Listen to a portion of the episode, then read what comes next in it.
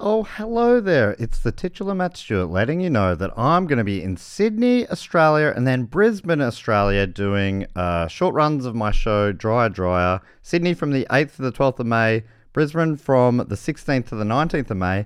Hey, but also, you might not know this, I'm doing a live Who Knew It with Matt Stewart in Sydney on the 13th of May and in Brisbane on the 14th of May. Holy moly, am I looking forward to these shows. Uh, please get tickets for all of these now. If you use the discount code do go on, that might work. I'm not sure, but worth a try. Really hope to see you there. Um, Sydney, especially, please come along. Brisbane, also, though you're buying tickets earlier, better. Sydney lift, please. All right, I'll see you soon now. On with the show. Quality sleep is essential. That's why the Sleep Number Smart Bed is designed for your ever evolving sleep needs. Need a bed that's firmer or softer on either side? Helps you sleep at a comfortable temperature? Sleep Number Smart Beds let you individualize your comfort so you sleep better together. JD Power ranks Sleep Number number 1 in customer satisfaction with mattresses purchased in-store. And now, save 50% on the Sleep Number limited edition Smart Bed for a limited time. For JD Power 2023 award information, visit jdpower.com/awards. Only at a Sleep Number store or sleepnumber.com.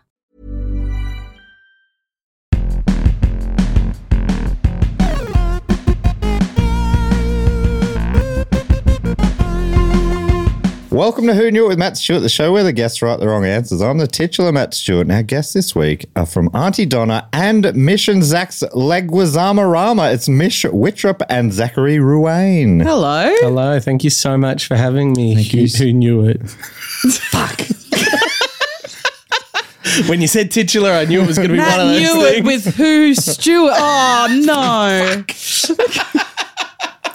Yes, it is confusing. When you came up with that title, be honest, when you were like, fuck, I want to start this podcast and it's going to be about this. And when you thought of who knew it with Matt Stewart, you're just like, oh, cu- fucking gold, son. That's good. Honestly, the name came No, before mate, the I was show. just gonna say that. I was gonna, I was gonna put money on that. I was like, this name is too good. Yeah, that's so funny. It feels like a back engineered name. Like, That's like I um I realized early on, like in my like late teens, early twenties, that Mish is a really great thing to replace miss with, so misunderstood. So I've got a series of titles: misunderstood, misunderstanding, mishap. Oh my Uh, like there's so many of them, and every time I think of one, I feel like a fucking queen. I'm like, I'm just like fucking riding waves of money right to the bank with that. Mish's dream is to start um, calling her comedy shows Mish puns. Yeah, but Will Anderson did it before me. Yeah. And I can't just copy Will Anderson. I think you can. There's Okay. other people have done it. Imagine and then, and then Call it an homage. you give that permission, and then and then you open the comedy festival guide next year, and it's Mish Wittrup in Will Will like, philosophy. Matt Stewart said I could. I think that's okay. Oh, she misunderstood. she misunderstood. So the way the show works is I ask a relatively obscure trivia question. Our contestants have to write a convincing fake answer. I then read their answers as well as the real one, and they have to guess which one is correct. Mm-hmm. Are we ready to play? Yeah, so excited. so ready to really play. nervous. I feel I'm going to be bad at this. I don't think you can. And bad is funny. That's the great. Mm. I just thing have a about few comedy. self esteem issues, but we can talk about that after the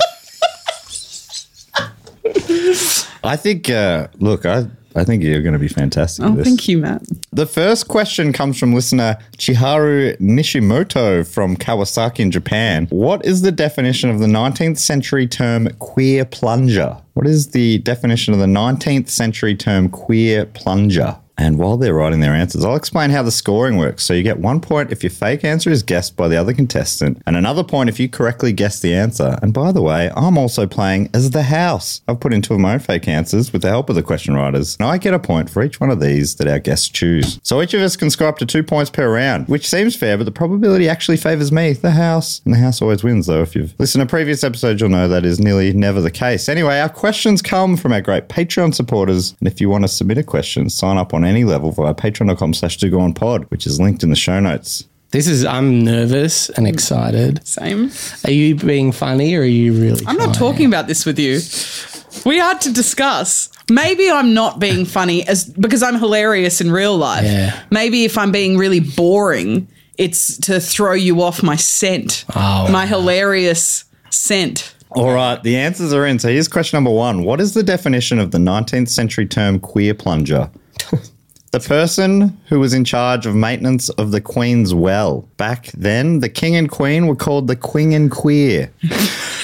A long metal object used to extract earwax from human ears. A Victorian era kitchen utensil used to prepare rat and pigeon pie. The employee of a shipping yard who was in charge of water levels, or someone who pretends to rescue a drowning person. I've got so profoundly no idea. The same. I okay. I instantly go to Zach did the Queen and queer thing. That's just my instant. Like that's Zach did that. Oh, I love this game within a game. Like, I just I yeah, that's that's what I I instantly go to that. I don't think the pigeon and rat pie one is real. It's too specific. You would have a very specific utensil to make a specific kind of pie. Shut the fuck up. yeah, come on. Yeah, although Come on now. multi-use Let's- tools really only came around in the fifties, you know. So Their kitchens back then were cluttered with all these, you know, like Yeah. the, the popcorn popper and the, the smoothie maker. Hang on. That's today.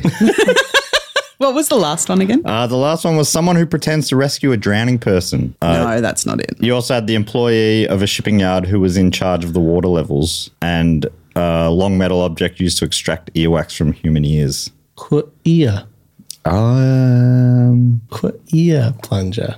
I'm gonna. I think I'm gonna regret this okay. because I don't think it's right. Okay. But it's in its not rightness that makes me think it is. You know how sometimes yeah. Mm. something that feels a little fake, but I, I think this might be Mish's as well. But I'm going to go with the last one. The uh, someone who pretends to rescue a drowning person. Yeah. I'm going to go with the water levels one. Water levels for mesh. All right. Well, let's go through who wrote the answers. So the long metal object used to extract earwax, that was Mish. This is going to ruin our friendship. No, I love this. This is really fun. Yeah, it is fun. I'm really enjoying it. Oh. I'm having a really good It time. is so. I think this is such a good idea, and I wish we were co-hosts. I want to do this every week for the rest of my goddamn Who life. knew it with Zach and Mish doesn't work? Uh, Victorian era, uh, era kitchen utensil, a rat and pigeon pie. That was the house. You're right. It's too specific. yeah. The person who was in charge of maintenance of the Queen's Well, uh, that was the house. Then what do we have? We the, had two left. I got yours. Did I pick Zach's?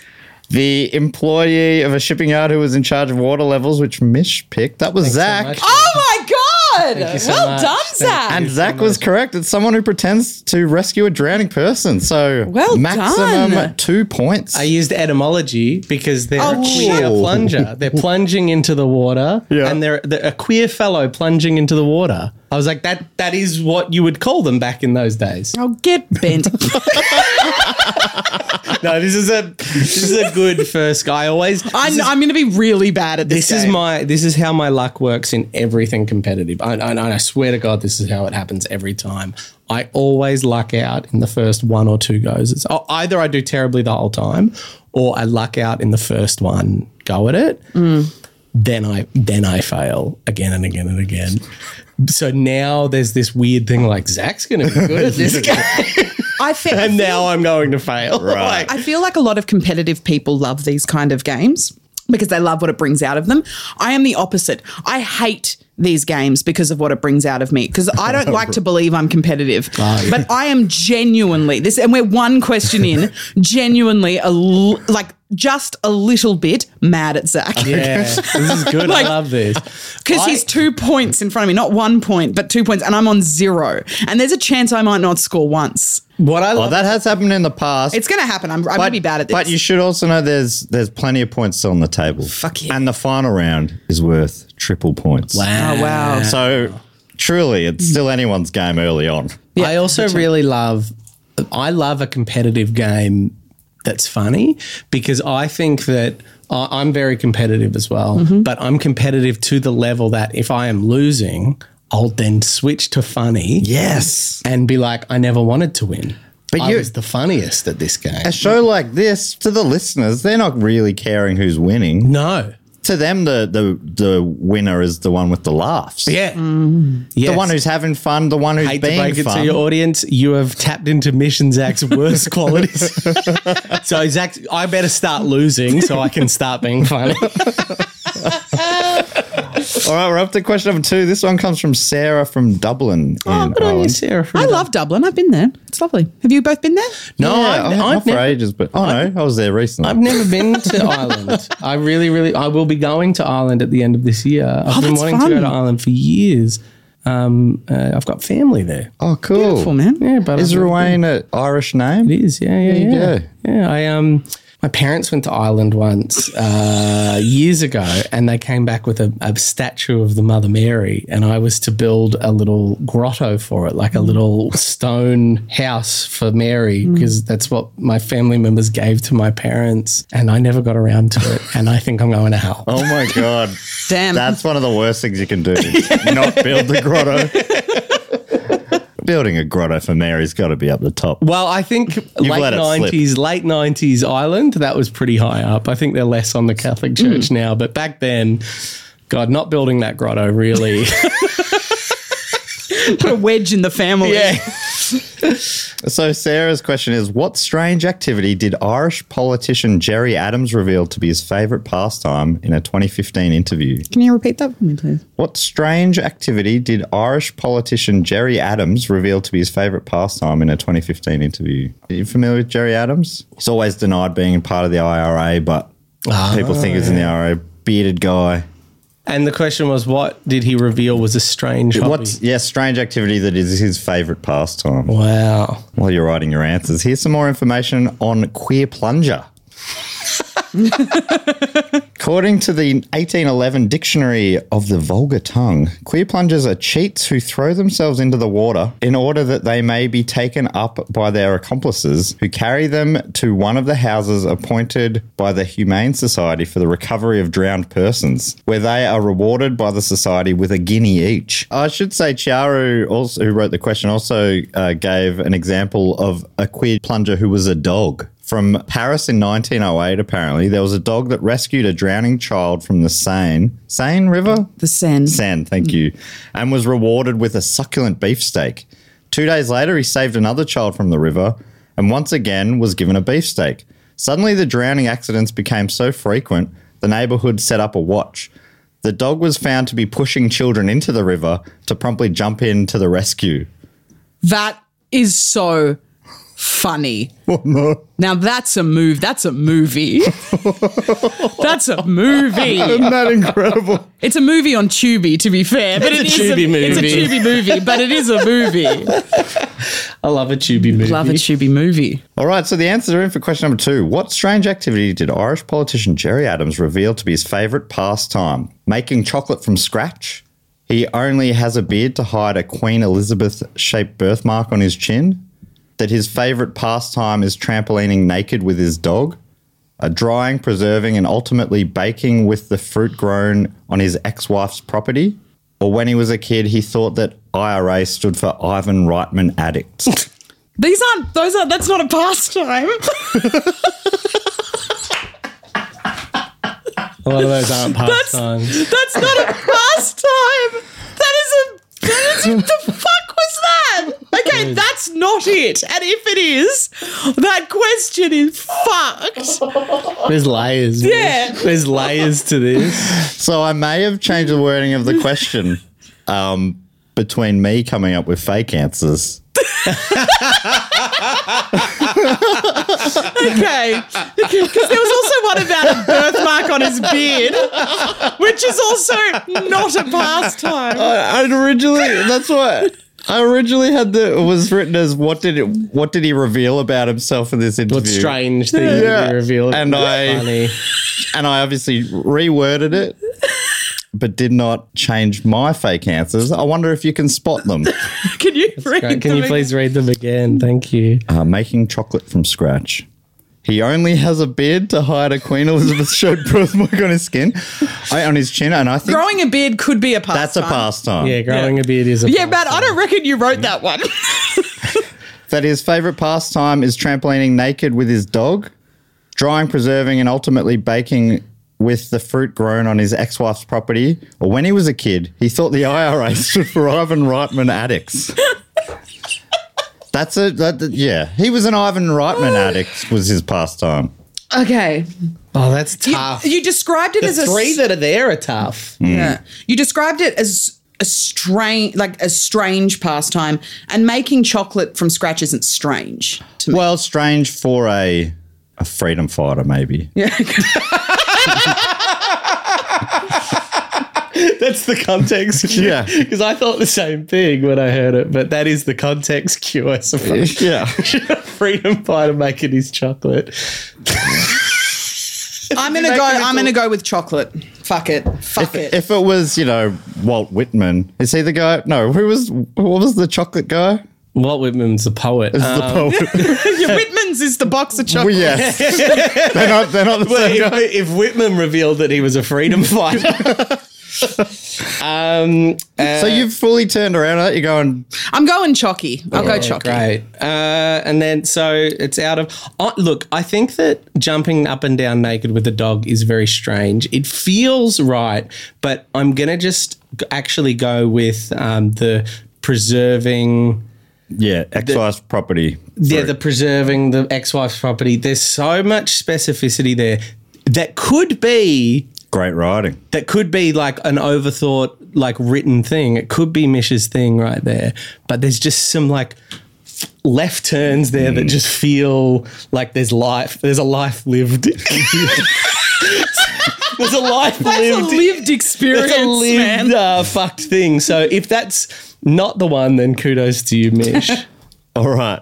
Well, let's go through who wrote the answers. Some of these are going to surprise you. Uh, he only has a beard to hide a birthmark on his chin. That was written by the house. oh wow! Yeah, right. yeah. no.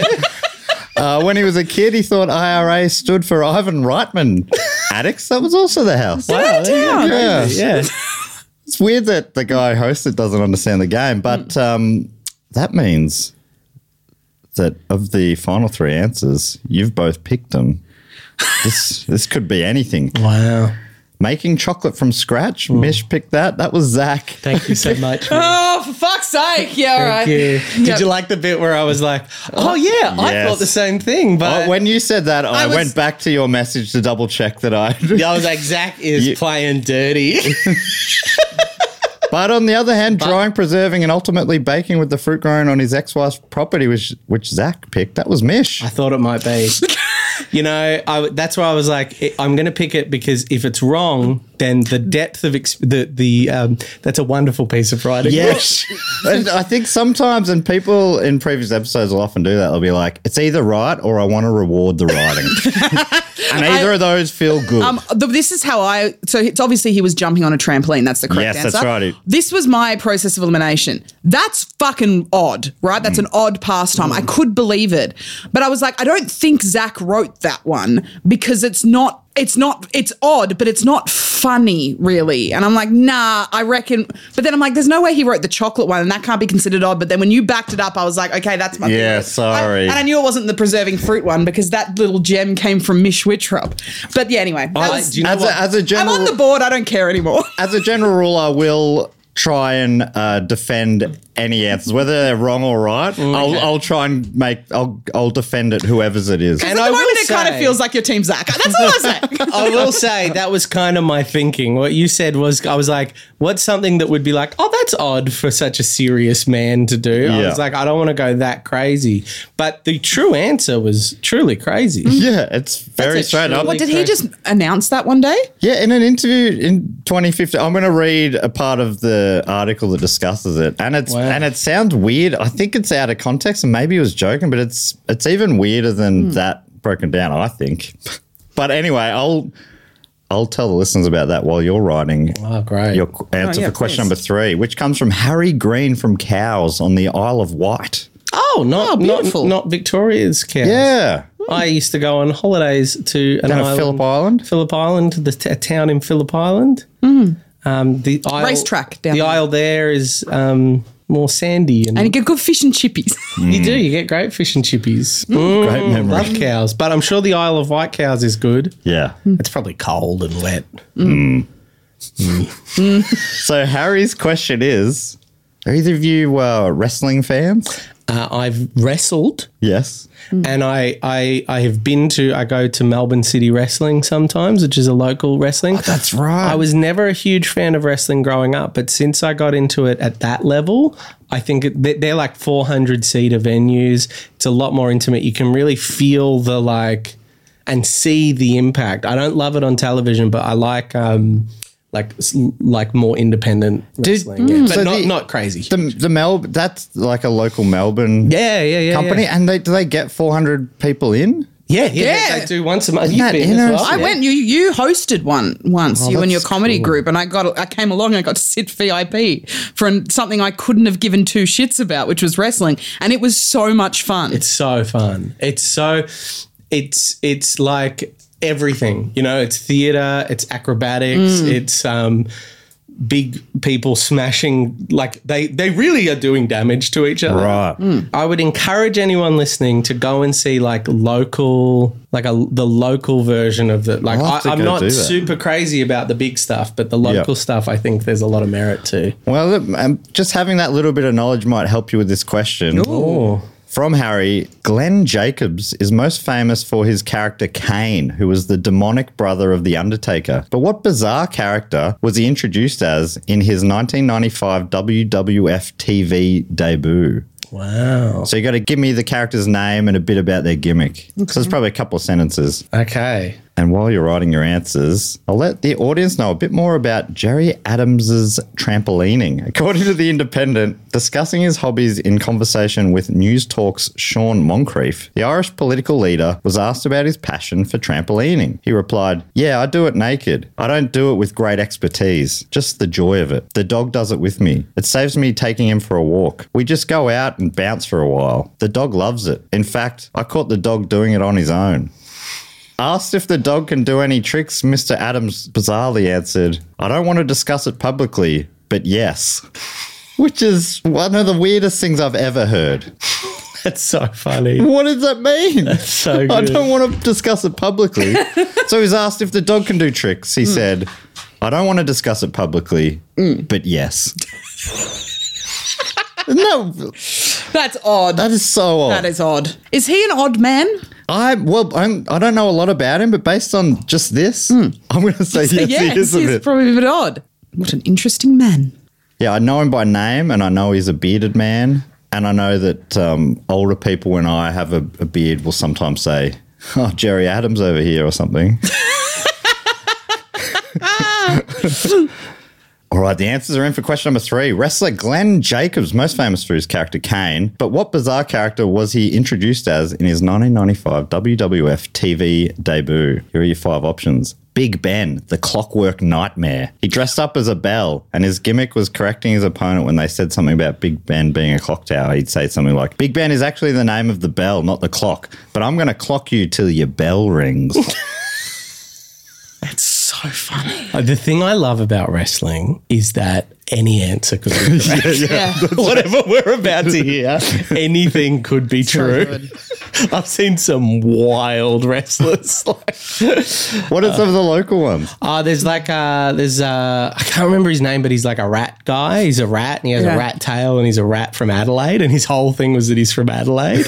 and people were meant to hate him, but uh, we loved him. There was like an emo one as well, like a little emo guy that had like a full blown emo fringe and like f- decked out. Like he'd just be all grumpy and real, like, you know, so like good. narky, and then just like threw Big Man out of the ground when they tease him about his hair. This is amazing. Hmm. It's some like some real variety. I'm so keen to go. It does feel like It's it, so much fun. It's incredible. What was incredible for me was that I didn't think that Melbourne wrestling was a thing, but there's a whole community, and it's like we all know that, like, like I mean, the, the damage really is done to these people. They are thrown about. We all know it's a bit staged, but everyone just immerses themselves in it. It's like LARPing. yeah. Everyone's just we're in this, and we're gonna, bel- and we're like on board. It's just a lot of fun. That's so good. So, so Big Ben, the Clockwork Nightmare. That's option one. Then we've got the Plant Man, a militant vegetarian who has gone crazy from not getting enough protein. then we've got Siegfried Squelch, the human sponge. he wrestles wearing a full body sponge suit soaked in water. He was a heel, and the people hated him for flaunting the water restrictions that were in place at the time. Oh. And you had Isaac Yankum, the evil dentist. He had comically bad teeth, and his entrance music was the sound of a dentist drill or the firefighter. He starts fires before each fight and then puts them out at the end. Imagine the firefighter versus Siegfried Squelch. That's so. That would be a big match. wow. So you got Big Ben, the Clockwork Nightmare, the Plant Man, Siegfried Squelch, Isaac Yankum, the Evil Dentist, or the Firefighter. I want Big Ben to be real. I really want that to be real. That's so funny. The clockwork nightmare. I love that. I, I feel like you always go first. I think it's only Go fair ahead, for me please. to go first. What was the second to last one? Second to last, Isaac Yankum, the Evil Dentist. I think I'm going to go with that. Fuck, that's what I was going to go. You with. can, you can definitely both go the same. I th- yeah, I think I know which one Zach's is, and I don't. And I was like, I don't think it's the dentist one. Oh, which one do you think is Zach's? I don't want to say because I'm probably wrong. Unless no, it's the come on, have dentist a and he's guess. just doing this to throw me. Yeah, I mean, I did generously jump in to do one. I would still get a point out of it. It could be a good strategy to get my point to jump in, offer to like take the fall, but guess my own thing. God knows I thought about doing that move and maybe I've done it. But Mish, what was your point about? But then I wouldn't have gone into so much detail Yeah. if I did do it. But also, maybe, maybe- I would have thought. That. I'm, going to go with the dentist because I genuinely thought, and I think that yours was the uh, vegetarian one. And you were correct. The Plant Man was Zach. Yep, yep, cool. Well done. Uh, Siegfried Squelch, the human sponge, that was the house. The firefighter, uh, the arch nemesis of Siegfried Squelch, was Mish. I love the idea of a little fire. That's what I thought of. it's so fun. And then his big finale is putting it. Putting it out. Uh, then we had Big Ben, the Clockwork Nightmare. That was the house. Uh, in particular, Harry. Harry came up with the name. I like that, I, have Big worked a Ben. bit of a backstory out for him. it's a fun way to spend your evening. That was very good though. Like if you were to be a wrestler, I think that should be your character. Uh, which means you're both correct. Isaac Yankum, the evil dentist, is the Great one, character. That is very, very good. aka I Yankum. funny.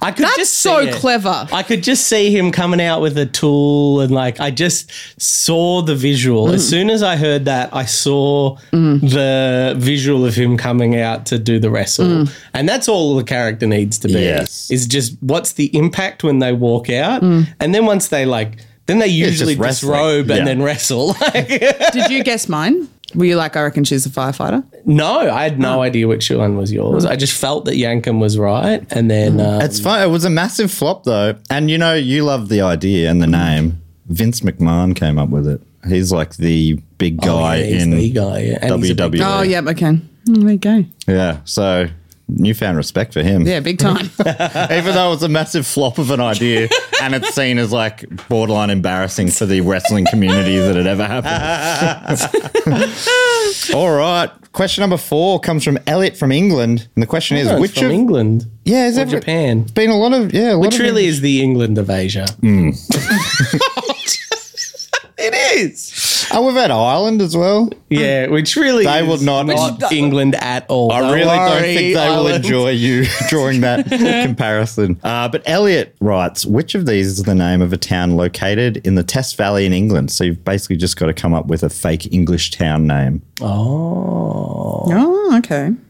wow. While you're writing your answers, here's a little more info about the evil dentist. Uh, Jacobs didn't like the idea of playing a dentist, but it was his chance of making the big time, as it was WWE chairman Vince McMahon's idea, as Jacobs later recounted. I get into his office, and Vince McMahon walks in and asks me if I've ever been afraid to go to the dentist. I said, No, I wasn't. I thought Vince was just trying to get into my head. He said that he always had this idea for a character, a wrestling dentist named Isaac Yankum. He said that he thinks that I would be perfect for it. Here I am sitting across from the most powerful man in my industry, and I'm trying to keep a poker face. Meanwhile, I'm going, dude, you flew me all the way from Knoxville, Tennessee, just to tell me that you were going to make me a wrestling dentist? the character was a flop, but really, that was on me. That wasn't a character that I could invest in, and I didn't. It was my fault. My teeth were painted, it tasted terrible. According to Harry, Glenn Jacobs would go on to portray Kane for many years, including in the 2006 WWE E produced film See No Evil. Former WWE creative team member Dan Madigan later revealed that WWE chairman Vince McMahon, which I'm learning is an ideas man more than anything. Mm. Oh, more, uh, not more than anything. He's like, get as much of a percentage of these people's lives. Man. But this, how's this for his idea that he was adamant about that there should be a scene in the film where Kane's penis was shown to be three feet long. It's unknown why Vince was so dead set on this scene, but they ended up cutting it before the final cut anyway. Jesus Right. Christ. yeah, he's an odd guy. I Yeah, think. that's a massive penis.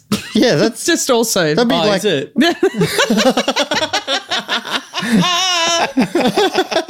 well, it is for me specifically. I just would know that, that, like, I thought that was normal.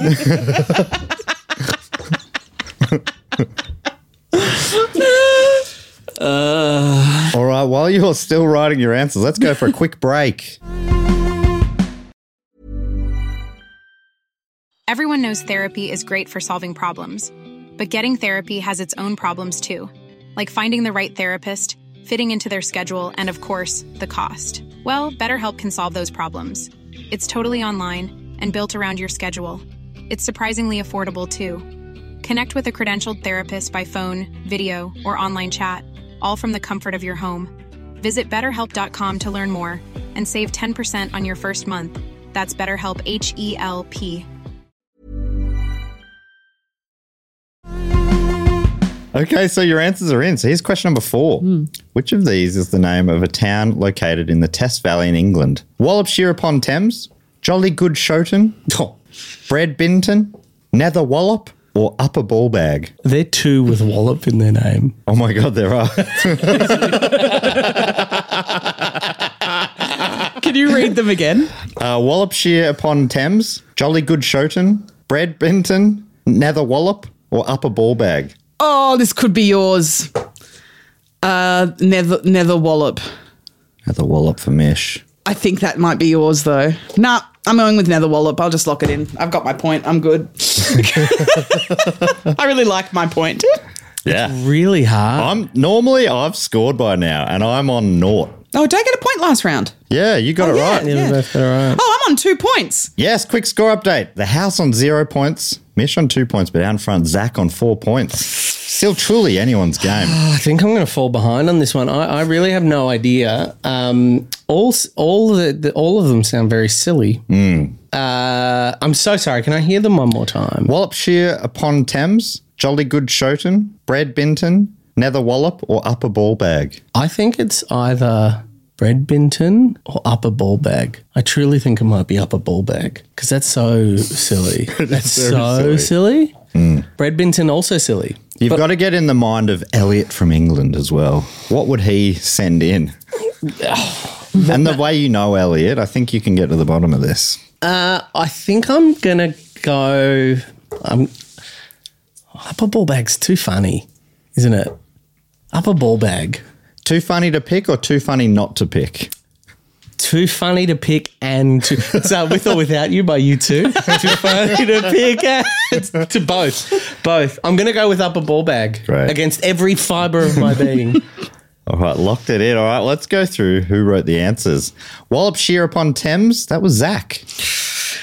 you were right on the wallop. I knew you were a Wallop boy. Is it I because knew he was a Wallop Is it boy. because I addressed wallop? Did no, that fuck no, me? no. When I heard the first one, I was like, "That's Zach." but then when they you did Nether Wallop, I'm like, "That's Zach." But Zach's also a Thames boy. I love it. I love it upon Thames. I think it's so funny. yeah, upon Thames is the most Zach thing I've ever heard in my life. Why would they say upon Thames? I know it's upon Thames. I can see the Thames. Uh, Jolly Good Shoten, that was the house. Oh, Bredbinton was Mish. Upper ball bag was Elliot, aka the house, meaning Nether Wallop was correct. congratulations, Mish. How amazing that you also put in Wallop for a question where the real answer was Wallop. pretty crazy. I feel like I should get a half point. Absolutely not. I feel like I I gave wanted half you to the pick Brad answer. Binton so bad. I was really proud of my answer. Too proud.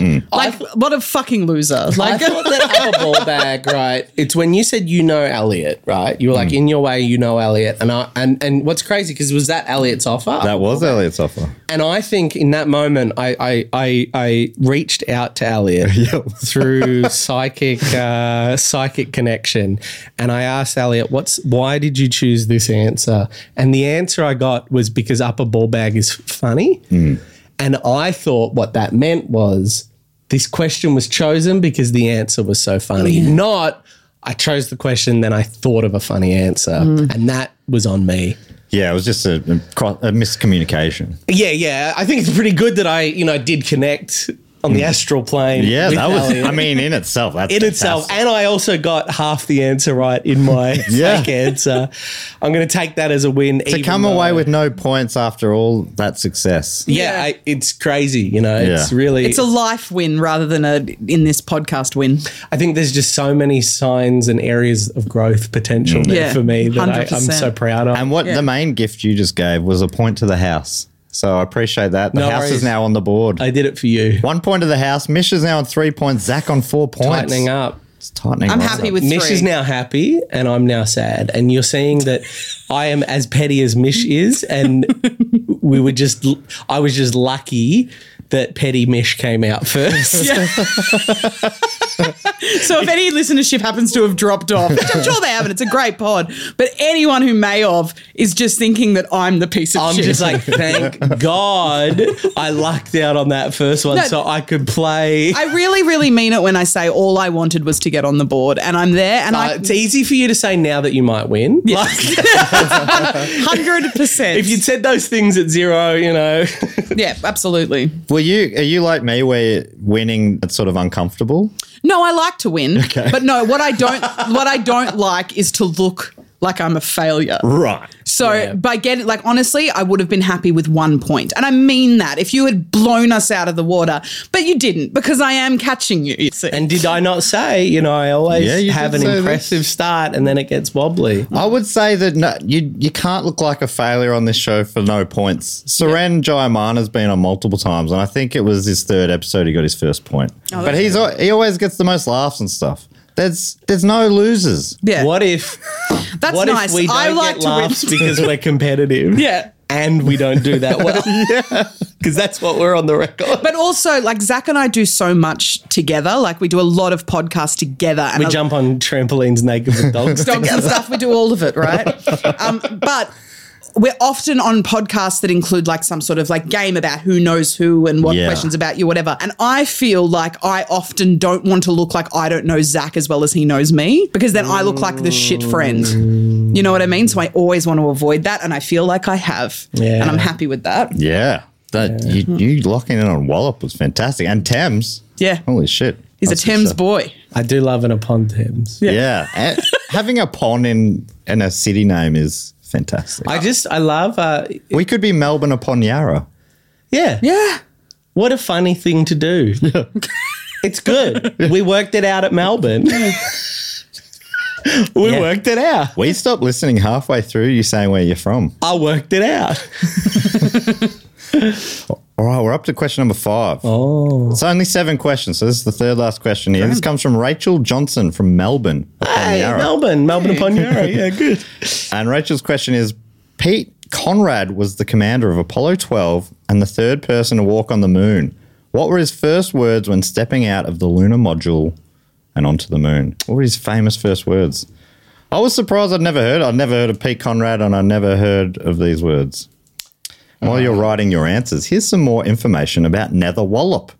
It's a small village, but actually once hosted a huge arts festival. According to Alan Burles, in 1982 newspaper article written by Stephen Pyle, basically to the effect of the Edinburgh Festival has had its time. Why not do a festival in Nether Wallop? And it was a village name just plucked out of the ether purely for its quirkiness. The charity entrepreneur who saw the headline was Jane Chusen. She had just set up a venture called Charity Projects and immediately rang Pyle, introduced herself, and said, Let's do it. The story also goes that the vicar of Nether Wallop saw the article and contacted Pyle to say, Why not indeed? Agreed. And he added that if the festival did happen, the church roof needed fixing. It did indeed end up happening and was in a farmer's field and hosted comedy talents including Rowan Atkinson, Stephen Fry, Hugh Laurie, Billy Connolly, and Rick Mail. Rick Fucking good lineup. all right, the answers are in for question number five. Pete Conrad was the third person to walk on the moon. What were his first words on the moon? Mama. yeah, just-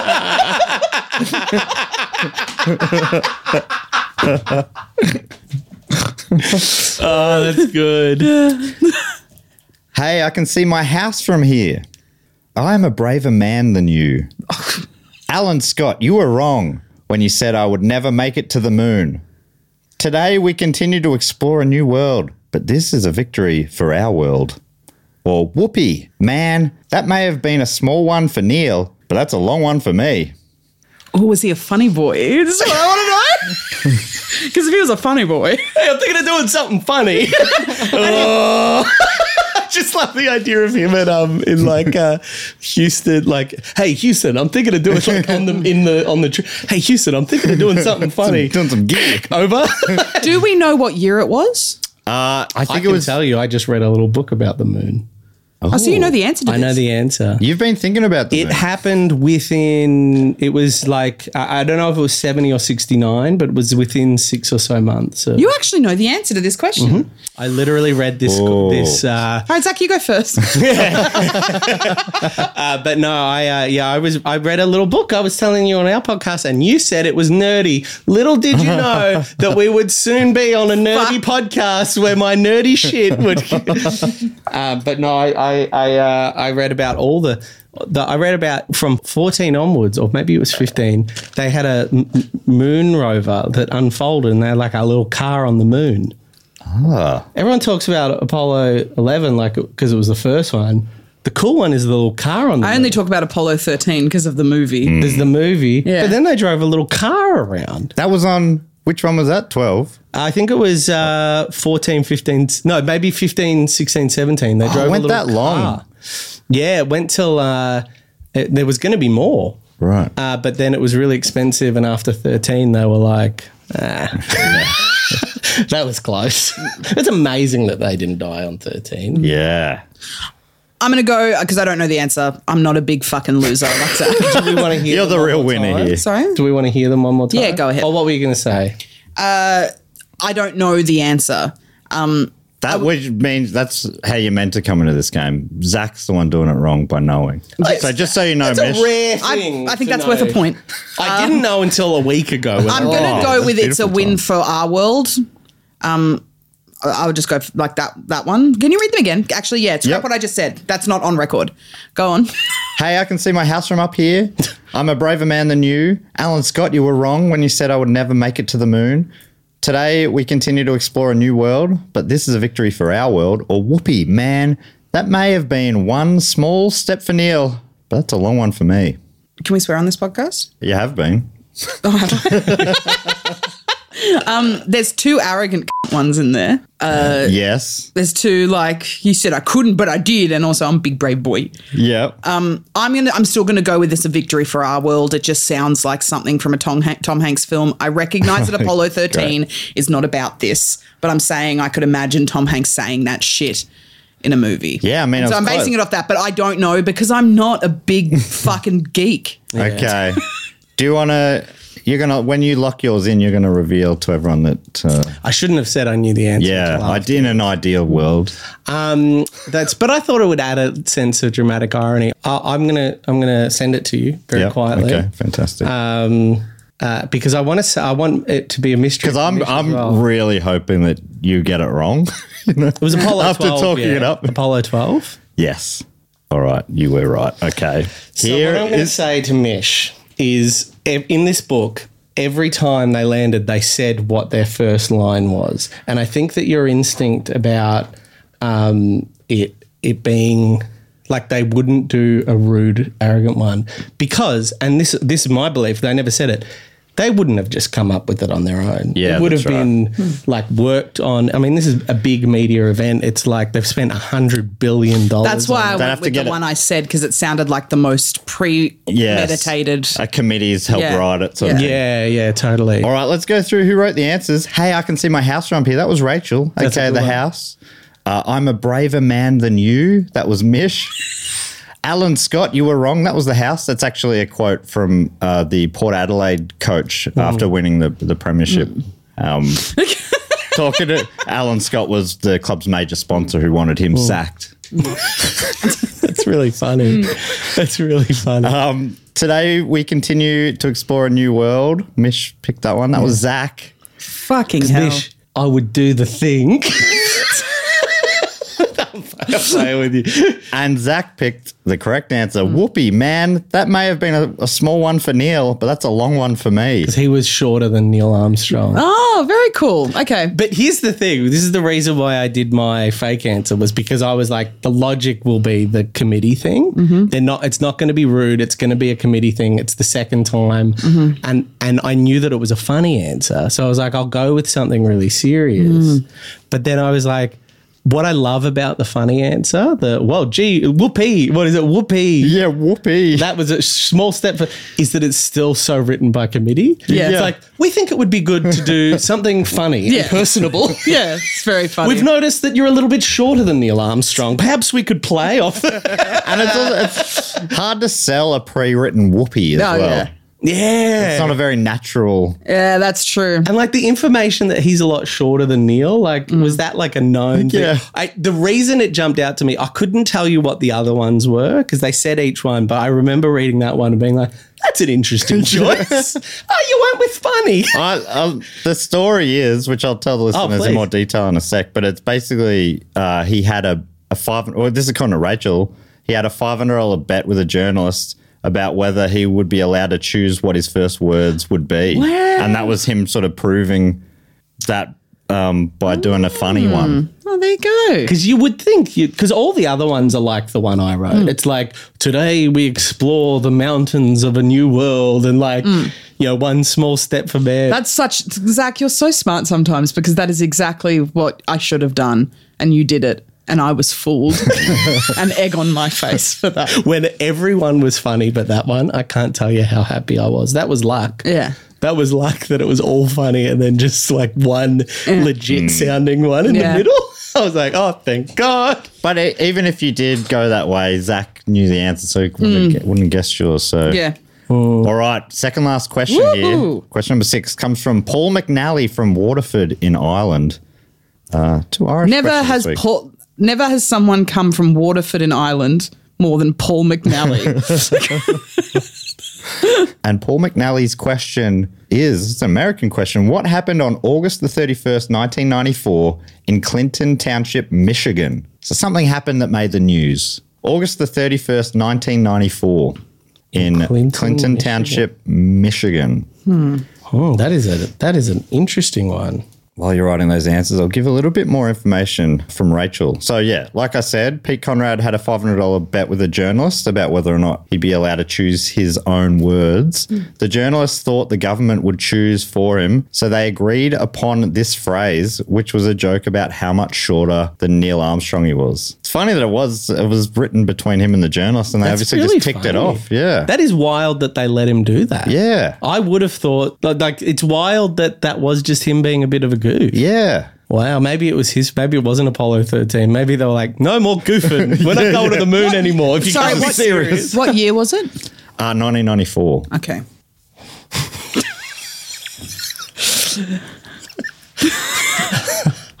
All right. Woo! Okay. Is this The the, answers last are in. question? Second last Second question. last question. Okay. Question number six. What happened on August the 31st, 1994, in Clinton Township, Michigan? A beauty pageant didn't quite go to plan when three of the contestants started an anti fur protest in the middle of the show. The inaugural extreme picnicking competition was held on the side of a cliff. there were nine serious injuries, but no deaths. Police pulled over a 17 year old driver on the suspicion of stolen tyres, only to find part of a nuclear reactor in the car. Oh my god. The actress Megan Fox was born. or the town formally renamed itself after the incumbent president to replace its original name of Lucifer's Bunghole. Do you know that? If, That's the house. if, if, if, if, if the name had been more realistic, I could have gone for that one. That is That is the, best hardest- question with the best answers because I have no idea. and all of them could be true in a Ripley's Believe It or Not Yeah. kind of way, or like not all of them are Ripley's Believe It or Not, but Megan Fox was born on this date, believe it or not. I mean, she doesn't look a day over twenty five. It can't be that. Megan Fox is older than 29. Well, good Is that fast how maths. old? Sorry? Is that how old Yeah. ninety four is? I shouldn't be discussing, excuse me. As I think you should be discussing like the entertainment and of the audience is more important than me like guessing. Okay. Do you want me to go first? This- Do you want me to go Well, first? I can go first if you want. I would I need to hear them again. Yeah, go for it. I, I think I know which one I want to lock in, but go ahead. So, got a beauty pageant. Didn't quite go to plan when three of the contestants started an anti fur protest. The inaugural extreme picnicking competition was held on the side of a cliff. Police pulled over a 17 year old driver on the suspicion of stolen tyres to find part of a nuclear reactor in the car. The actress Megan Fox was born, while the town formally renamed itself after the president, changing its original name, Lucifer's Bunghole. Oh, it could be that. I'm going to go with the car. Car, The nuclear reactor. locking that in for Mish. Did you write that one, you little bastard? no, because I think I know which one you wrote. I'm going to go with um, either Megan Fox or. No, I'll go with the car. Go on the car as well. I'll go the car. We're playing a quite a defensive. I didn't write the That's car. play, playing quite a defensive. Yeah, I know uh, you didn't write the strategy car. there. That's what the only reason I'm going for it is I know Zach didn't, so I'd rather Right. have him not receive a point. this is bitter, bitter, cruel. We've been- which one do you think I wrote? Uh, maybe the car. Maybe this is a great trick that you're playing on me to get a point ahead. You know, Hmm. it's a great tra- strategy, but I don't think so. I don't think you'd think. To I do think you're that bright. reactor. um, and it's also it feels it, it's got a it's got a. mm, It's got a delicious little trivia bit. in It's it. one of those ones where even if it's wrong, Hmm. kudos to whoever Yeah. wrote it because it's like, oh yeah, that would be news. yeah. Why'd they have part of what? Yeah, But so, but so would all of them. The only one that didn't make sense to me was the picnicking one, which is the one I think you wrote. Because if it's inaugural, why are they doing it if so many people die? Or Do you know? I think that's a real. There's a. It's that's one of those ones where I thought it could be that because it's so crazy. Hmm. It's so crazy, but it could have been like a rock climbing thing, and it Hmm. was like, I, I loved my whole Guinness World Records books and Hmm. Ripley's Believe It or Not growing up, and things like that are like, did you know people have picnics on the side of Yeah. mountains? Yeah, and that's it's like, true. but who knows? I'm gonna go with the this was nuclear my reactor. favorite question so Great far. question and Ooh, great fa- love it. fake answers. Yeah, whatever they are. fantastic. Mm-hmm. All right, let's go through who wrote the answers. Yeah, Uh, the actress Megan Fox was born. That was Zach. thank you. And I love how you played it again, even after Mish had locked in her answer. You said, "Oh, the ones I'm tossing up between the Megan Fox one." Yeah. Did you see my? I beat? wanted him to go with that so badly because she's not 29. I was trying to think. I was trying to figure out who was 29. 29? Miley Cyrus, maybe? that would have been a 29? better. That would have been a much She'd better. be about 29. but I know her star sign, and it's not all. Sorry. Oh, you've really owned up. You had to. I may not have won uh, by tricking you, but I did get you to admit you knew. All right. Yeah, I guess that is a small win for you. Um, Miley Cyrus born 23rd of November 92. When is Megan Close. Fox? Well, Megan Fox is about our age, isn't she? yes, she would be mid 30s, I reckon. 'Cause, She was uh, in Jennifer's. Transformers. How- When what year was Megan Fox born? 86. Yeah, see, she's like about she's two Is years older she? than She's a us. bit older than us. Yeah, well, two years older than me. She was just playing a 16 year old Yeah. in Transformers. She's an actor. Uh, so what have I said so far? That's Megan Fox. Then we had uh, the town changing its name uh, from Lucifer's Bunghole. That was Paul, aka the house. very good, Paul. Oh, very funny. Uh, then we had the beauty pageant that didn't quite go to plan. That was Mish.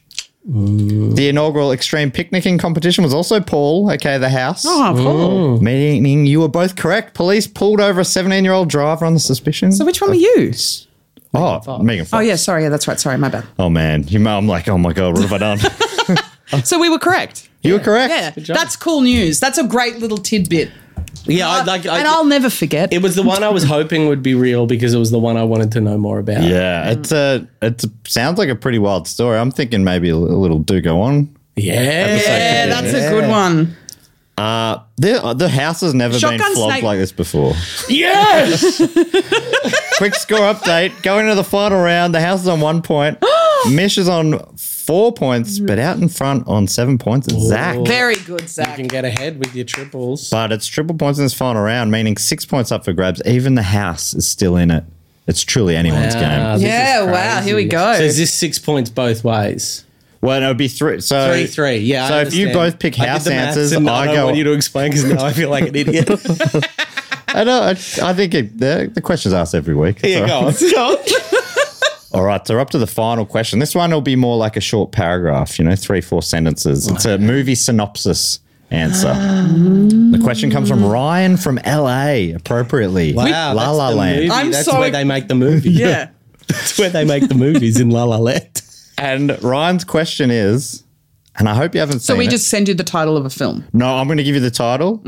You send me the synopsis, Oh, brief great, synopsis. great. So, like a paragraph. Do you want it to read like the back of a DVD? Yeah, something like Okay, that. Yeah. cool. Yeah, like a, like an IMDb Hmm. synopsis. Yeah, basically, yeah, like an IMDb. Oh, this is exciting. Cool. All right. So the question from Ryan is What is the synopsis of the 1982 film Extro? Extra. X Extro. T R O, Extro. Extro. Okay. And while your answers are being written, here's some more information about the uh, nuclear boy. According to Arts Technica, David Charles Hahn attempted to build a homemade breeder nuclear reactor for a Boy Scout project in his mum's Michigan backyard shed. Amazing. Isn't that amazing? Oh my god. Posing as a physics teacher, David managed to engage the Nuclear Regulatory Commission Agency's Director of Isotope Production and Distribution, Donald Erb, in a scientific discussion via mail. Erb offered David tips on isolating certain radioactive elements, provided a list of isotopes that can sustain a chain reaction, and imparted a piece of information that would soon prove to be vital to David's plans, which was nothing produces neutrons as well as beryllium. So he's doing all of this just posing as a teacher. He's sent a letter to this high up NRC Nuclear Regulatory Commission guy saying, "I'm a I'm a teacher. Can you give us some more information for my kids?" And he just used this to make a nuclear reactor Amazing. as That's, a teenager. so funny and so full and like brilliant. Yeah. Like what a talented young man, Hmm. but stupid. Yes. How can you be so smart and so Yeah, stupid? isn't that wild? Oh, that's so good. Uh, so, when David asked Erb about the risks posed by such radioactive materials, the NRC official assured Professor Hahn, as he was known to him, that the real dangers are very slight, since possession of any radioactive materials in quantities and forms sufficient to pose any hazard is subject to Nuclear Regulatory Commission or equivalent licensing. So, he's like, you know, if you're getting, you couldn't get all that stuff without going through the right channels. That's so good. The NRC gave me all the information I needed, he later recalled. All I had to do was go out and get the materials. Hahn's efforts were eventually halted after someone called the Clinton Township Police on August the 31st, 1994, uh, when he had been stopped on suspicion of stealing tyres. Authorities soon searched his car. Hahn warned them that there was radioactive materials in the vehicle, and authorities proceeded to call in other agencies, including the Department of Energy, the Environmental Protection Agency, the NRC, and the FBI. According to Paul, while David Hahn didn't manage to make a full blown nuclear reactor, however, he made his garden shed so radioactive that it was classed as a Superfund cleanup site. This placed it in the same league as Three Mile Island. And it took it took like a, over a year to to clean it up. Apparently, it was so his mum's shed. That's so funny. Yeah, wild tale. All right, the answers are in. Here's our final question. Cool. Triple points. Truly anyone's game. And the question is what is the synopsis of the 1982 film Extro? Gene Dover, a humble movie extra, is mistaken for an action star during a chaotic film shoot. A notorious terrorist organization mistakes him for a spy who possesses vital information. As events unfold, Gene must rise to the occasion, unleashing his unexpected skills to thwart the plot and save New York City from imminent destruction. That's option one. Option two. Hard. When New York Police Department officer Donovan Extro is unfairly accused of a crime he didn't commit, he must go into hiding while also trying to uncover the real killer. In the process, he uncovers a worldwide conspiracy to manufacture a virus that will lead to an army of killer monkeys. While trying to clear his name, he must also take on the government, his former partner, and a killer gorilla with a taste for blood. Jesus Christ. Uh, option three an alien creature impregnates a woman who gives birth to a man who was abducted by aliens three years ago. The man reconnects with his wife and son for a sinister purpose. That's option four. All of these could be 1982. Yeah, I that's can- what's I'm incredible seeing about all this, these yeah. VHSs. Option four Donald Avery, played by Arthur Reed, and his brother Frank Avery, played by Paul Anka, own a turkey farm outside of Utah. When Frank suggests they use an experimental drug, Extro, to increase reproduction in their female turkeys, Arthur refuses, labeling it a dangerous and immoral practice. Frank, ignoring his brother's wishes, feeds their stock with Extro. What follows is a horrific and frightening series of events as the turkeys seek revenge on the Avery brothers. Finally, in a twisted experiment, an unethical scientist named Fred Donkin splices his dead friend's DNA with that of a pig, creating a grotesque humanoid creature. As the pigman falls for the scientist's wife, jealousy consumes Donkin, leading him to ruthlessly slaughter all the neighborhood pigs. Driven by an insatiable thirst for vengeance, the pigman embarks on a blood soaked rampage, seeking retribution against the scientist and anyone who stands in his way. Oh, I'm, you've got a This is rampaging great fun. gorilla, All right. turkeys, and pig. Okay. Instinctually, my instinct is telling me to go the alien one. Like that's just my instinct, but also that is very Zach Ruane. the impregnating it, yeah. I'm gonna go the alien one. I would like to like that was just like because they're all so good. Yeah. what was the second one? I'm greenlighting all these films. If, Yeah, if this is I'm a like, Hollywood honestly. heavyweight. When you said like you pick up a VHS, I can see all of these. totally. They've all got early 80s Yeah. energy. What was the second one? Uh, second one, when NYPD officer Donovan Extro is unfairly accused of a crime he didn't commit, he must go into hiding while also trying to uncover the real killer.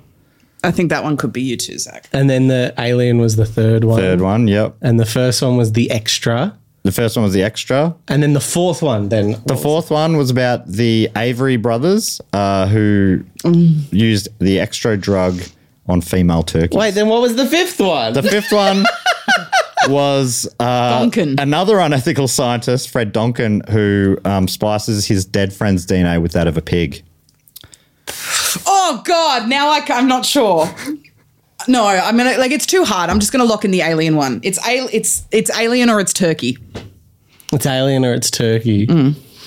I think it's uh, the first one, the extra one, the terrorist plot. Feel extra is actiony or it's alien. Ooh. Oh, this is tough. this is tough. The thing is, as well, you have to understand that Zach and I both have a passion for like 80s and 90s thrillers. So this is very exciting for us. I have no idea which one you did. That's I the think thing you're that's the fucking police with me. one. I do think that Zach wrote the police one. I'm fairly conf- Killer gorilla. yes. I think that it's possible you. that you wrote that one Thank you. That's very Um, kind. or Donkin. Who's Donkin? Uh, Donkin, okay, well then maybe not Donkin because you don't know don't remember it. Fred Donkin, he's an unethical scientist. The pig one. The pig one. Pig one. I can see the pig one. Maybe you wrote the. Tur- Did you write the turkey one? Oh, we know. Okay. Okay. Uh, I'm gonna go with. I'm, I'm tossing up between the alien now and the and the first one, the extra, extra, extra. It feels too right. It feels too close. I would go with that one if not for the extra thing. right. So I think I'm gonna go the alien one as well. Extra, extraterrestrial. Extraterrestrial. Yeah, that's what I got from That a man being born. That's cool. impregnating a woman who. Uh, yeah. Unless you're playing me, because that would win it for you. You play me, you just jump in. But no, I'm gonna go the alien one. All right, let's go through. I now. Yep. I know that Zach didn't write the alien one now though, so I'm in with a shot. But the problem is, if if you're right, then he's also right, and you you don't make up any real ground. So it's actually quite a negative way for Zach to play this game. Yeah. I and mo- really- most players would probably feel shame to play it that way. He wouldn't. I but I thought I thought that Mish true I truly thought that Mish could have played me. I truly think Do you have an instinct as to which one I wrote? Uh, no, and and I think there's a part of me that goes. Um, so here's here's what I'll say. I went to write a sci-fi one, a s- like an alien one, and I was like, no, no, no, because that's too obvious that it's me because I'm watching a lot of sci-fi. At the Right. moment. So then I changed what I wrote, but it wouldn't. It wouldn't. It wouldn't surprise me if Mish wrote a sci-fi one in an attempt to get me, and then guessed it.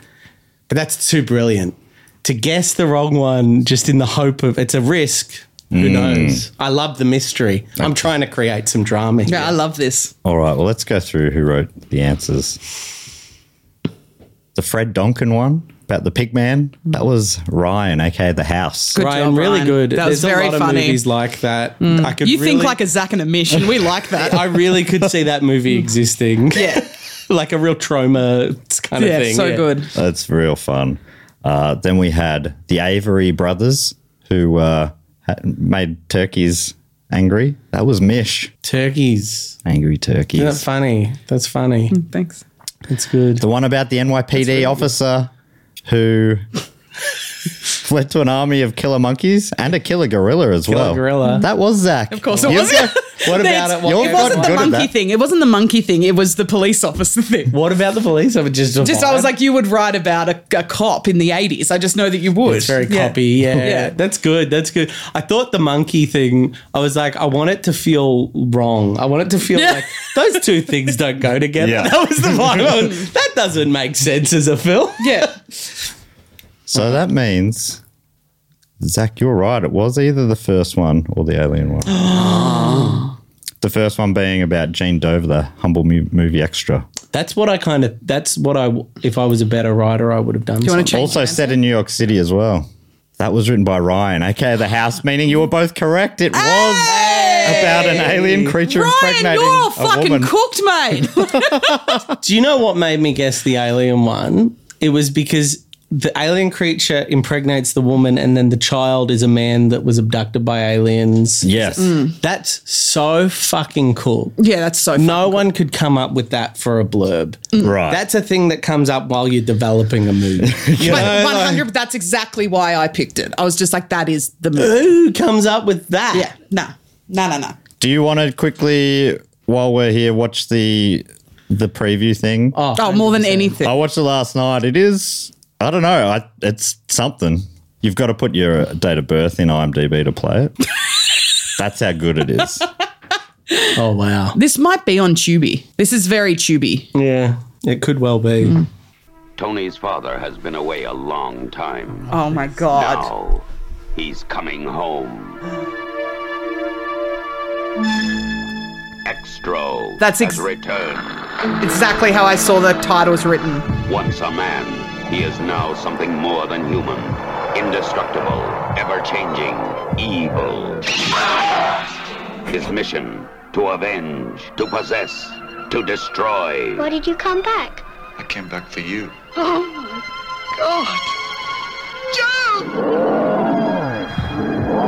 Extro, bearing powers of black magic from deep space. If you think hard about something, you can make it happen.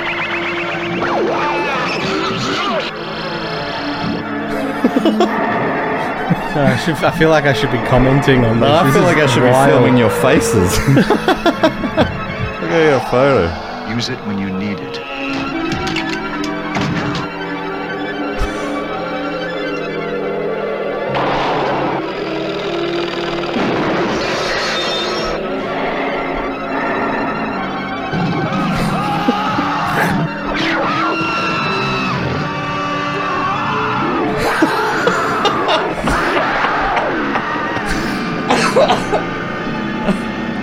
I've never seen a trailer in my entire life that tells me less.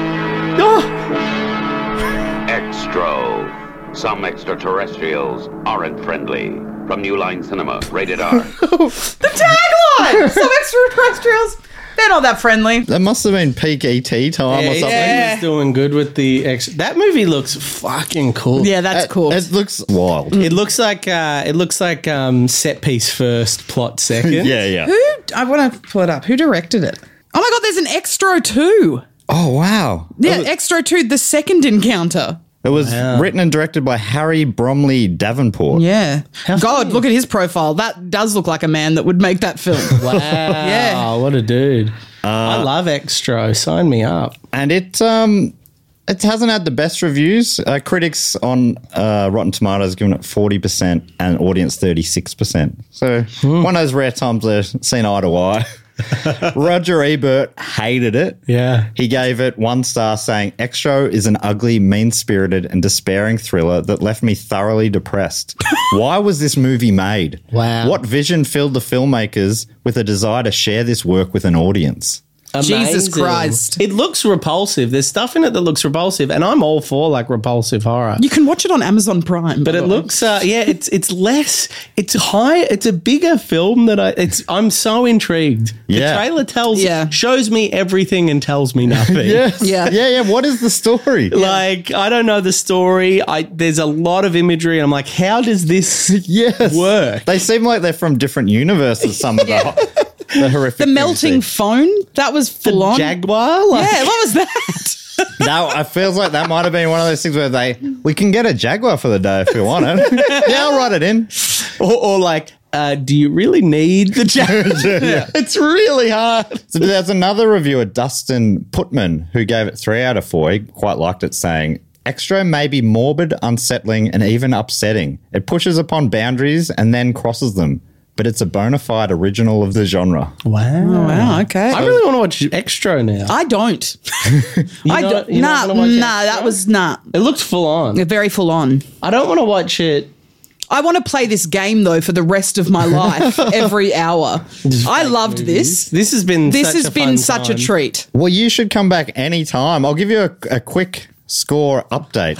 Final We don't need scores. to do that. Yeah, no, we should. I don't think we need to. I think what we've done here is established we all had a good time, and that's really the Oh. win. Honestly, Mish, uh, on many other weeks you would have had a winning score. This is actually the lowest ever score for the house. One Hey, high point. five. Hey, Mish and Zach, You for the didn't win. fall for any of the house's bullshit this week. Uh, in second place on seven points, a very good score is Mish, but pipping her right at the end on 10 points, Zachary Ruane. Mm-hmm. Thank you so much. Well this done, is Zach. such a thrill. Where can people find you before we head off? Uh, well, you joined us this week. Hopefully, if we can sync up the releases, you joined us this week on our podcast, Mission Zach's Leguizamo Rama, where we are watching every single film, game, TV show, uh, everything. And ad. ad uh, starring our favorite character actor John Leguizamo. Uh, if you don't know who he is, look him up. You'll go oh, and then you'll want to listen to our Hmm. podcast. Really, it's just an excuse for chats. Yeah, we just like to have chats once a week. It's nice. It's so hard to catch up with friends nowadays. So we just started a podcast. Um, you can find us at Instagram at Mission Zach as well, Mm-hmm. which has all our podcast info. So good. Uh, also, we just did um, an appearance on a podcast called. What, who is what you're doing, Matt Stewart? Hey, what's the answer, Matt? Smancer? Smancer? I'm sorry to break it to you, but got a, you got a rival in the Oh my God. And you've also got uh, a show out on the Grouse House channel. Yeah, the yeah, moment. yeah. so um, it's, it's a horrible, cruel, cruel show. But we we have a uh, we have a series. I've, I'm, we're both a part of a series uh, called the W- most upsetting guessing game in the world, and essentially we've taken a a uh, guessing game from um, whose line is it anyway, which is a fun little improv game, and we've made it shit and hard. so what is meant to be a five minute improv game turns into a 40, mi- 40 minute Where they just break their friends. of friends just being really upset because it's so hard to guess, and it's it's really, um, it's truly awful to watch. Uh, but luckily, people have been enjoying it. So Funny as well. yeah, yeah, I was worried it would just be bad, but uh, it's it's funny and bad. Evan Munro Smith's been working hard on the edits. Yeah. uh, acro- in the studio across from us here, and he's yeah, he- think his he's brain is cutting out a broken. lot of the stuff that just would be too awful to watch. I guess. um, so yeah, we're doing that, and uh, I also last little thing. I also do um, screenings some months, second uh, second Friday of every month at the Lido Cinemas. Sometimes Mish joins me. Sometimes I do it on my own. Ooh, extra could be a candidate. Extra, like genuinely, I'm Genuinely, going to watch that's it. like- it might be a bit too full on from the looks of it, but yeah, it's called the Fun Time Film Club, so it's just fun movies, just So good. fun Hmm. films. Snakes on a plane is like perfect. Snakes on a Plane is perfect. I'm doing. Uh, I don't know if this will be out before it, but I'm doing Wes Craven's New Nightmare in a few weeks, which is So good. and incredible. It's like a um, Freddy Krueger from the Nightmare on Elm Street series. Uh, comes into the real world. The actors and Wes Craven is a character in it. They're like, "Where did you get the idea?" And he's like, "He came to me in a dream." And it turns out, like, it's it's phenomenal. It's Oh, like, I've never he- heard of that. yeah, Sounds yeah, awesome. it's going to be a real treat. Brilliant. Well, thanks so much for joining us. Thanks Thank so you, much Matt. for having us. That was so much fun. Thanks to everyone for listening. Please give us a five star review if you want to, or either way. And tell your friends if you think you know anyone who might enjoy it. Cheers for tuning into Who Knew with Matt Stewart. Now that you know it, I've been Matt Stewart. Goodbye.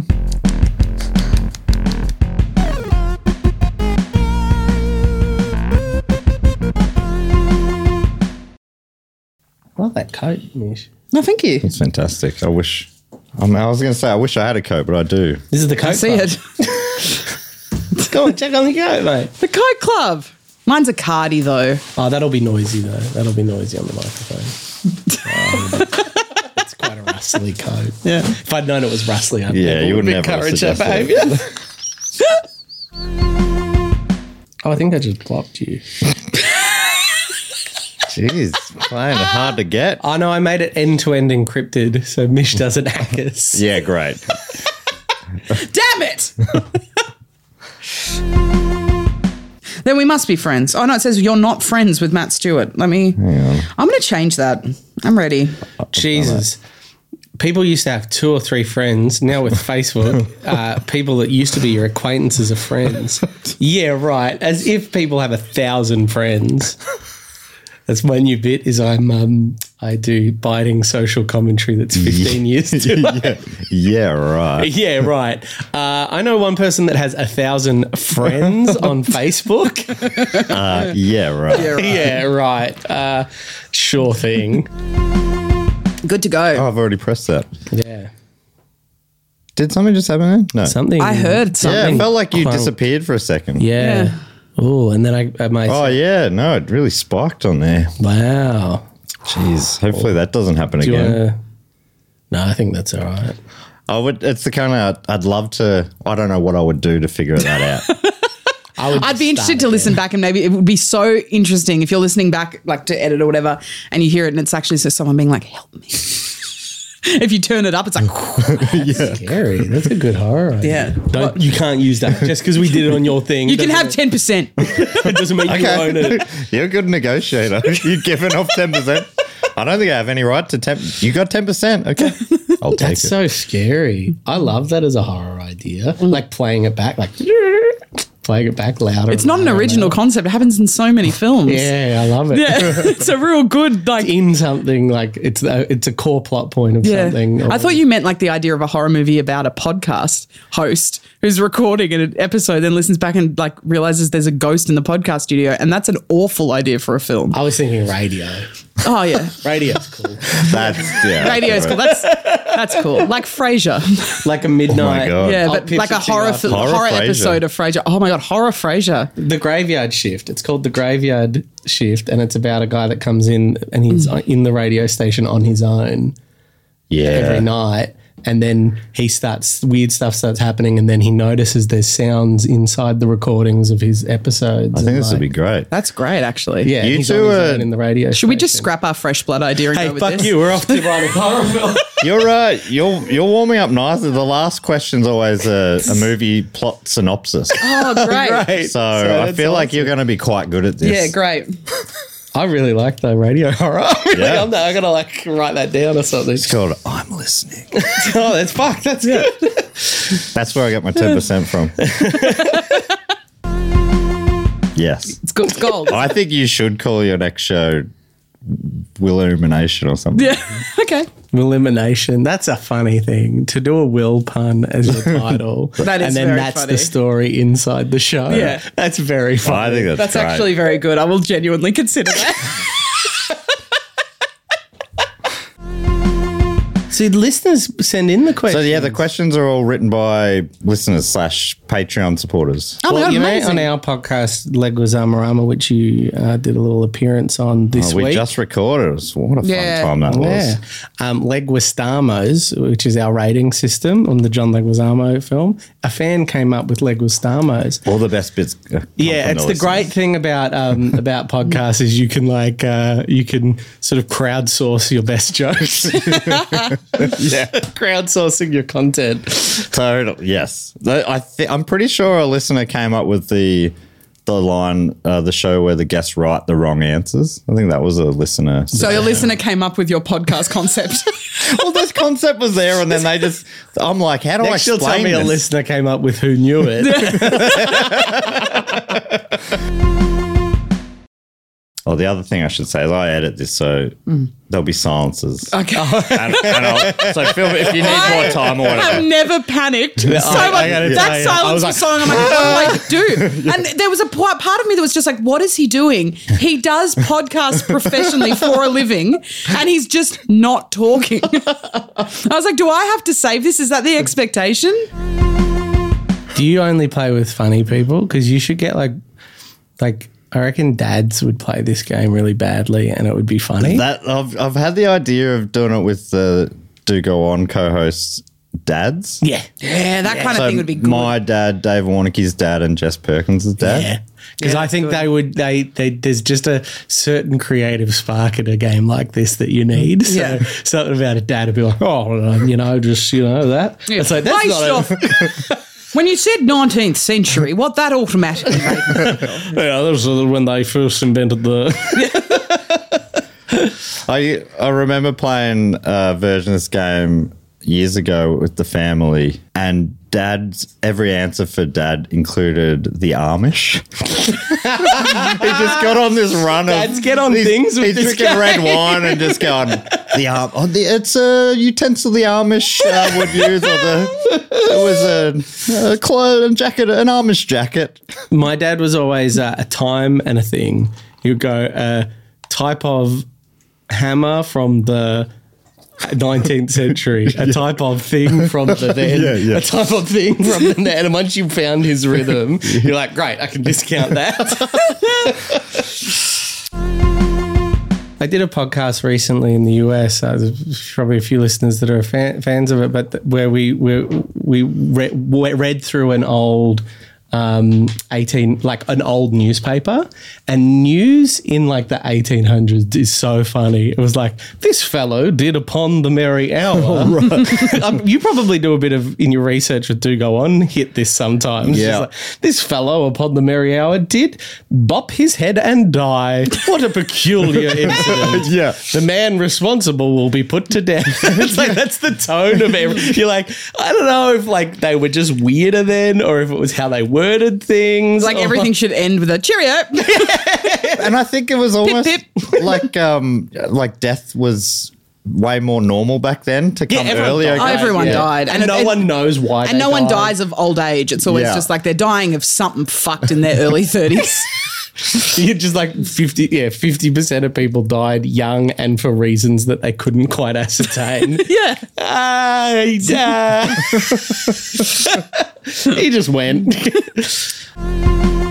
All right, so the answer in for question number two: What did Irish politician Jerry Adams reveal about himself in a 2015 interview? Oh, yeah, no, that that'll do. Fuck, I've changed the writing of the question and confused. That's myself. fine, man. So the answer in for question number two: What did Irish politician Jerry Adams reveal about himself in a 2015 interview? Uh, that he, uh, uh, t- I'm just going to read the original. Fuck, man, I hate in the edits. I really hate myself because. This is great fun, Matt. Oh, I'm glad. I, am You just don't get to play games like this as adults so Yeah, much that's anymore. You know right. what I mean? Yeah. I think I'd um, love to do this more in life. I'd like to take this idea and just do it on a podcast, n- not here. You know what I mean? Let's just do this Have you ever podcast. seen that tweet? There's a tweet. there's a tweet um, where a tech bro was like, "Has anyone thought about IRL?" Uh, IRL podcast, no microphones or recording. You just get together and talk about ideas and concepts that matter to you. And then someone retweeted it was like, "Tech bro discovers hanging out." That's so good. I saw one similar to that last night. It was uh, an English, maybe like a sports commentator or something, and he's he's talking about um, going to Spain for four days over a weekend, and he's saying, "I'm gonna not think about work. I'm having a, a what I'm calling a mini retirement, and then I'll be refreshed. And then in a few more months, I'll go away for another four, maybe five days, and have another mini retirement." and someone's retweeted like. He's just discovered holidays. Holidays. Yeah. it's a long weekend, right? Mini retirement. Oh man, that's so Mm. good. Okay, your answers are in. So here are. Well, fuck, I forgot to put your answers in. That's okay. Jesus Christ. all right, man. I'm losing it. You've done a lot of podcasts today. This is your podcast Yes. number three. I think the third one is normally where I start losing This is my our mind. podcast number three as well. We Yeah. did two missions done acts three this today? morning. Yeah, yeah, This yeah, is yeah. three people that have done, Done three, three podcasts. So collectively in this room is the energy of nine podcasts. in a really cold room as well. So you've all become we've like not so cold that you shake, but we've all become super frigid. yeah, it's true. It's like, Mm-hmm. I'm, I'm thinking about this moon thing.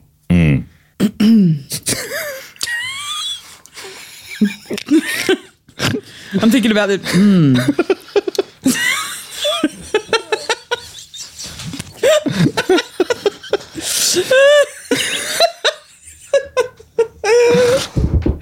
oh fuck! All right. Think about this moon thing. Thinking about this moon thing. It's really hard to write an answer and be charming and funny. And Oh, I'm no, so you're not- glad you told me the edit was cut. Yeah, you're not not at all meant to. This is really. Um, th- that piece of information that this is edited is so valuable because I was like, that my pressure was not to get an answer in; it was to get an answer in while being ready to be funny. Do you know the Fast and the Furious was uh, originally a Roger Corman film from like the 1950s, and the cars weren't that fast. Cars weren't that fast in uh, the 1950s, but it was just about a like a race and a, a guy- like a criminal racing had nothing to do with the 2000s film. Ah. They just bought the title. So some people think it's a remake, but it's not. It's like they just ha- were making this completely different movie and then they loved the title The Fast and the Furious, so they bought it off Roger Corman. Wow. How cool is that? That's- it's just a title removed because it's such a good title. It is Yeah. a great title, and it probably would have had a bit to do with the initial success, probably. Yeah, yeah, it's it's worth it. It's like, uh, but I love that idea that it's not a remake. They were just like, want that title. That's, that sort of happened with the Ghostbusters as well, right? There was already a weird English show or something where with a gorilla and stuff Called Ghostbusters. called the Ghostbusters, and then and when the Bill Murray movie got made, they toyed with a different name, but they just were locked into this, so they had to pay for the rights to the name, even though the movie wasn't at all connected. That's like, uh, did you know Snakes on a Plane? That was a working Yeah, title. yeah.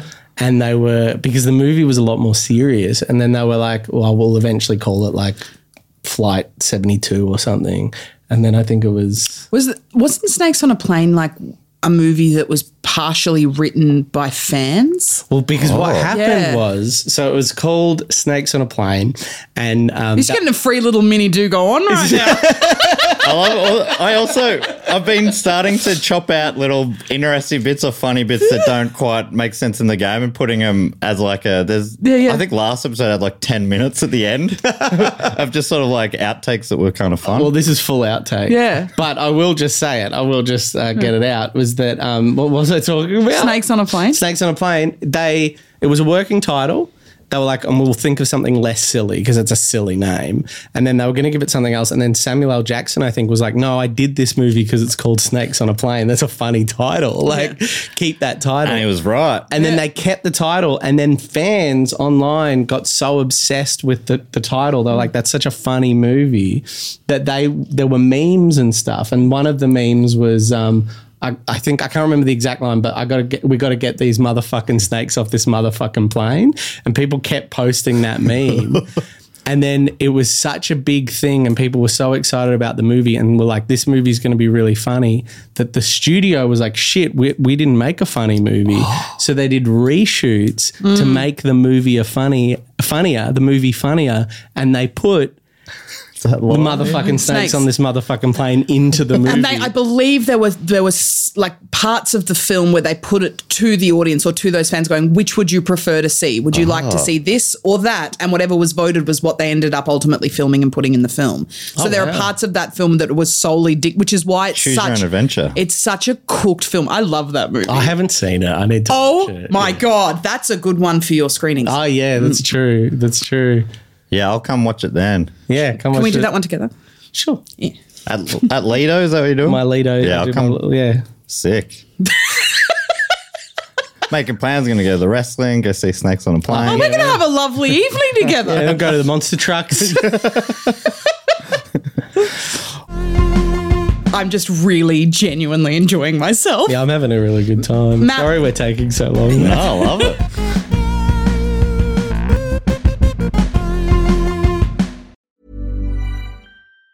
Planning for your next trip? Elevate your travel style with Quince. Quince has all the jet setting essentials you'll want for your next getaway, like European linen, premium luggage options, buttery soft Italian leather bags, and so much more. And it's all priced at 50 to 80% less than similar brands. Plus, Quince only works with factories that use safe and ethical manufacturing practices. Pack your bags with high-quality essentials you'll be wearing for vacations to come with Quince. Go to quince.com slash trip for free shipping and 365-day returns.